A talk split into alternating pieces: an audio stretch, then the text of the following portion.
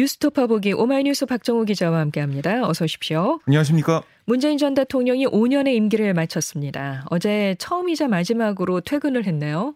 네, 오후 6시에 맞춰서 부인 김정숙 여사와 관저에서 나온 문 전 대통령은 먼저 파란색과 흰색 풍선을 들고 기다리던 청와대 직원들이 준비한 꽃다발을 받고 인사를 나눴고요. 참모들과 정문을 나와 기다리던 지지자들에게 다가가 인사를 했습니다. 이렇게 10여 분간 지지자들과 인사를 나누면서 분수대 앞에 도착한 문 전 대통령은 김 여사와 함께 준비되어 있던 연단에 올라 마이크를 잡았는데요. 문 전 대통령은 여러분 제가 성공한 대통령이었습니까? 아 그리고 다시 출마할까요? 뭐 이렇게 물었어요. 그랬더니 수천 명의 지지자들은 예라고 답을 했고요. 문 전 대통령은 또 성공한 전임 대통령이 되도록 도와달라 이렇게도 말을 했습니다. 네. 이어서 이렇게 많은 분이 저의 퇴근을 축하해 주시니 저는 정말 행복하다. 앞으로 제 아내와 전임 대통령으로서 정말 보기 좋구나 라는 소리를 들을 수 있도록 잘 살아보겠다. 이런 아, 얘기도 했습니다. 네. 아, 그러면서 여러분 덕분에 행복했다라고 감사의 뜻을 전했고요. 이후 연단을 내려와 지지자들에게 다시 한번 인사한 다음에 아, 임기의 마지막 밤을 보낼 모처로 이동을 했습니다. 네. 문전 대통령은 임기 말까지 국정 지지율이 40%를 유지하면서도 정권 재창출에 실패했는데요. 네. 5년 임기 동안 명함이 엇갈렸던 것 같습니다. 네, 2017년 이 북한의 ICBM 발사와 6차 핵실험으로 위기가 고조되는 한반도 상황 아, 그 당시에 떠오르는데요. 하지만 이듬해 평창 동계 올림픽을 계기로 반전을 맞았고요. 북미 정상이 만나는 모습, 또 남북미 정상이 한 자리에 서는 모습까지 전 세계의 주목을 받았습니다. 하지만 하노이 북미 회담 결렬 뒤에 남북 연락사무소가 폭파되고 ICBM 발사 유해 선언도 파기된 상황에 한반도가 5년 전으로 돌아갔다 이런 평가가 아, 나오고 있고요. 이 북한 아, 이 부동산 문제 같은 경우는 참여정부 정책 실패를 반복하지 않겠다라고 했지만 결과는 반대였습니다. 아, 그리고 이제 코로나 대응에선 낮은 치명률로 대표되는 K 방역 성과에 대한 찬사를 받았고요. 한편에선 자영업자 피해 보상에 소홀했다 이런 비판도 있었습니다. 아, 아울러 국민소득 3만 불 달성과 수출액 등 여러 지표에 있어서 경제 성과도 분명하다 이런 평가도 있고요. 국정원, 검찰, 경찰 같은 이 권력기관 개혁에도 나섰는데요. 아, 특히 이제 검찰 개혁을 둘러싼 여야의 갈등 이건 최근까지 있었습니다. 이 공과에 대한 다양한 의견이 나오고 있는데요. 이제 문재인 정부 5년의 평가 역사에 맡겨지게 됐습니다. 네. 문 전 대통령은 오전 11시에 국회에서 열리는 윤석열 대통령의 취임식에 참석한 뒤에 양산 사저로 내려가게 되죠? 네. 낮 12시 서울역에서 KTX를 타고 경남 양산시 평산마을에 있는 사저로 향할 계획인데요. 오후 2시 30분쯤 울산 통도사역에 내린 다음에 차량을 이용해 오후 3시쯤 평산마을 마을회관까지 이동을 합니다. 아, 문 대통령, 문전 대통령은 이곳에 모인 인근 주민과 지지자들 앞에서 임기를 마치고 온 소회 등을 밝히고 감사 인사를 할 것으로 예상이 됩니다. 네. 윤석열 대통령의 임기가 시작됐습니다. 네. 0시부터. 네. 어, 취임식은 오전 11시에 열리게 되는데 네. 자, 오늘 취임식 국민이 직접 참여하고 소통하는 컨셉으로 기획이 됐네요. 그렇습니다. 취임식 총 초청 규모 4만 1000명으로 해외 정상을 비롯한 국내 초청 귀빈과 국민 초청으로 이루어져 있는데요. 단상 가장 중앙 안쪽에는 이윤 대통령 내외와 문재인 전 대통령 내외가 나란히 앉습니다. 그 뒤에 이제 각 정당 대표와 주요 인사, 오부 요인, 국빈, 뭐 전직 대통령과 유족, 주요 외빈, 뭐 사법 헌법기관 아, 그리고 전직 오부 요인, 국회 상임위원장도 단상위에 자리하는데요.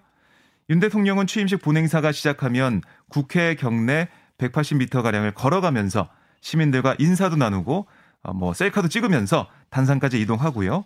국회 분수를 지나 연단 밑에 도착하면 동서화합을 의미하는 차원에서 대구 남자 어린이와 어, 광주 여자 어린이가 꽃다발을 전달합니다. 아, 이어서 국민희망 대표 20명과 손을 잡고 단상에 오르게 되는데요. 아, 윤 대통령은 25분 분량의 취임사에서 이 대통령이 이, 이 어떻게 보면 자유, 인권, 공정, 연대 가치를 기반으로 국민이 진정한 주인인 나라, 아, 국제사회에서 책임을 다하고 존경받는 나라를 만들 거다. 이런 시대적 소명을 선포할 예정입니다. 아, 그리고 취임사 이후에는 청와대 개방 현장을 이원 생중계할 예정이고요. 취임식이 끝난 다음에도 윤 대통령은 다시 걸어서 국회 출입문까지 이동을 합니다. 이후 용산 국방부 청사 인근 경로당과 어린이공원을 방문한 다음에 새 대통령 집무실로 이동해서 본격적인 집무를 시작하게 됩니다.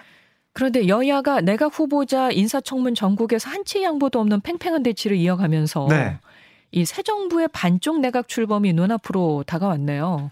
그렇습니다. 윤 대통령이 이르면 12일 추가 경정 예산안 처리를 위한 임시 국무회의를 주재하기로 하면서 아, 이 임명 강행 이거 사실상 예고된 수순이 됐는데요. 네. 내일까지 임기를 수행하는 김부겸 국무총리를 통해 추경호 경제부총리 겸 기획재정부 장관 후보자를 비롯한 현재까지 국회에서 인사청문 보고서가 채택된 장관 후보자 7명을 임명하는 거 여기에는 무리가 없습니다. 그렇죠. 여기에 윤 대통령 측은 정호영, 원희룡, 이상민, 박보균, 박진 이런 장관 후보자 5명에 대해서 인사청문 경과 보고서 재송부 요청을 했거든요. 어제 시한이었기 때문에 사실상 임명을 한다라고 볼 수가 있겠고 그렇게 해도 최대 12명의 장관 임명이 좀 산술적으로 가능하기 때문에 문재인 정부에서 임명돼 아직 직을 유지하고 있는 장관 3명이 모두 참석해야 국무회의 의결 정족수, 그러니까 장관 15명 이상을 겨우 충족할 수가 있습니다. 네. 어쨌든 당분간 이 반쪽 내각, 아, 이건 물론 신구 권력의 불편한 동거, 이건 불가피한 상황이 됐습니다. 네.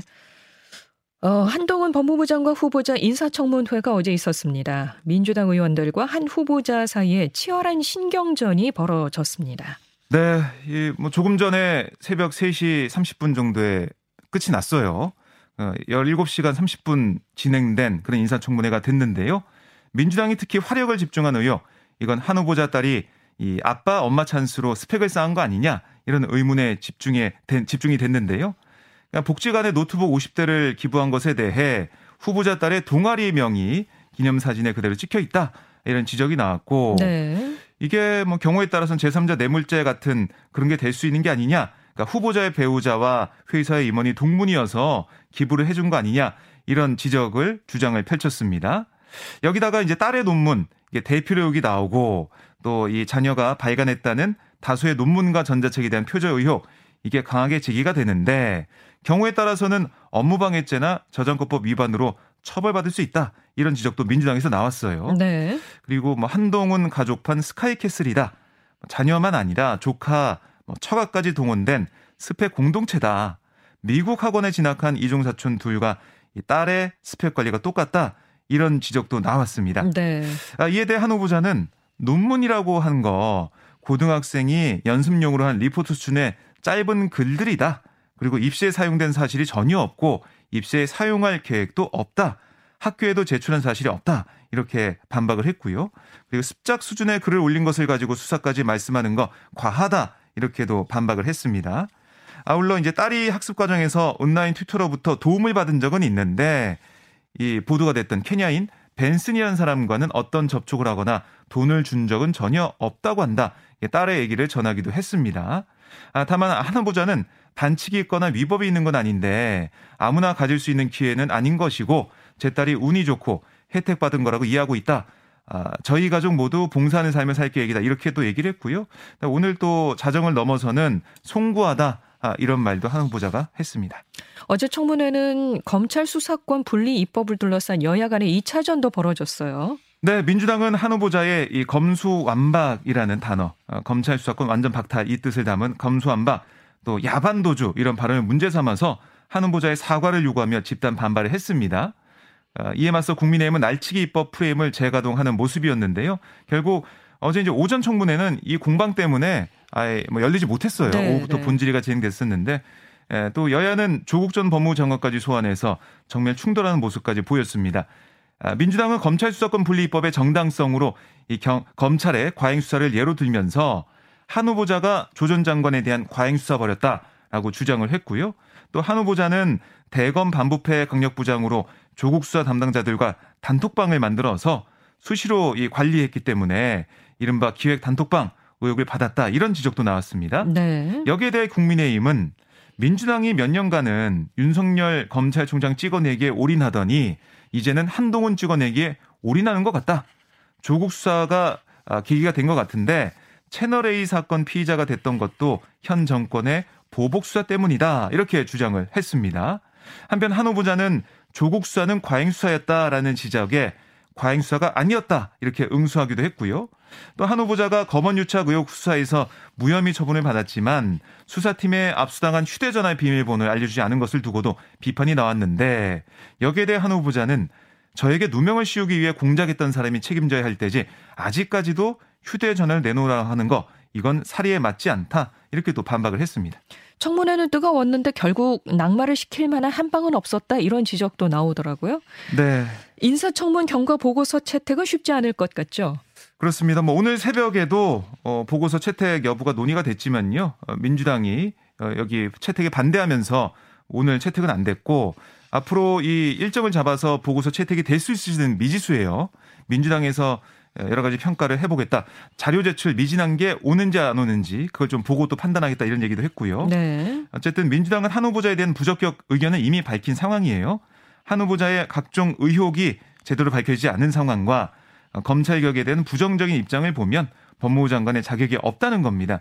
그러니까 계속해서 이런 입장을 유지할 걸로 보이고 이렇게 되면 이게 사실 이 8일까지 그저께까지가 한동훈 후보자 인사청문 경과보고서 제출 시한이었어요. 시한은 넘어갔습니다. 그래서 윤석열 대통령이 경과보고서 재송부를 요청을 하면서 뭐 시한은 10일 안에 정할 수가 있지만 뭐 바로 어 당일로 얘기하거나 아니면 다음날 얘기할 수가 있거든요. 네. 결국 임명을 강행한 수순으로 갈 것 같습니다. 어, 인천 계양을에 출마한 이재명 민주당 상임, 상임 고문 대항마가 누구일지 네. 이게 또 궁금해지는데 지역 밀착형 후보가 유력하다면서요? 네. 뭐 이게 대항마 여러 가지 얘기가 나왔지만 김부선 씨 얘기가 나올 정도로 여러 가지 아이디어 나오고 이거는 뭐 이준석 대표가 직접 그거 아니다라고 부인하기도 했어요. 그리고 또 한 사람 대항마로 유력하게 거론되던 사람이 윤희숙 전 의원입니다. 아, 그런데 윤 전 의원을 공천 후보군에서 사실상 배제한 걸로 전해지고 있는데요. 연고가 없는 인천에 출마한 이재명 고문을 비판하려면 지역 연고가 있는 후보가 적합하다. 이런 겁니다. 그래서 19대 총선에서 민주통합당 후보로 계양을에 출마해 당선된 바가 있는 인천 출신의 최현식 전 의원과 또 윤영선 전 계양을 당협위원장이 유력하게 검토되고 있는데요. 네. 오늘 뭐 후보가 확정될 것으로 보입니다. 그리고 분당갑에 출마한 안철수 인수위원장은 김병관 전 의원과 맞붙게 됐죠. 네, 이 지역 20대 총선 국회의원을 지낸 김병관 전 의원 어제 분당갑 출마 기자회견을 열었는데요. 안철수로 상징되는 가짜 새 정치와 싸워, 이기, 싸워 이겨야 한다는 엄숙한 책무를 부여받았다. 안철수 후보를 떴다방 정치 투기꾼을 규정한다. 이번 선거가 안 후보의 마지막 선거가 되도록 하겠다. 이렇게 주장을 했습니다. 아, 뭐 이렇게 이재명, 안철수 후보와 맞붙게 될 경쟁자들 이게 또 얼마나 그 지역에서 열심히 싸워주느냐 이게 또 이 두 주요 인사의 앞으로의 향후 이 선거 지위 여기에도 영향을 주거든요. 그렇죠. 네, 치열한 선거전을 펼칠지 좀 지켜봐야겠습니다. 네, 지금까지 오마이뉴스 박정우 기자였습니다. 고맙습니다. 고맙습니다.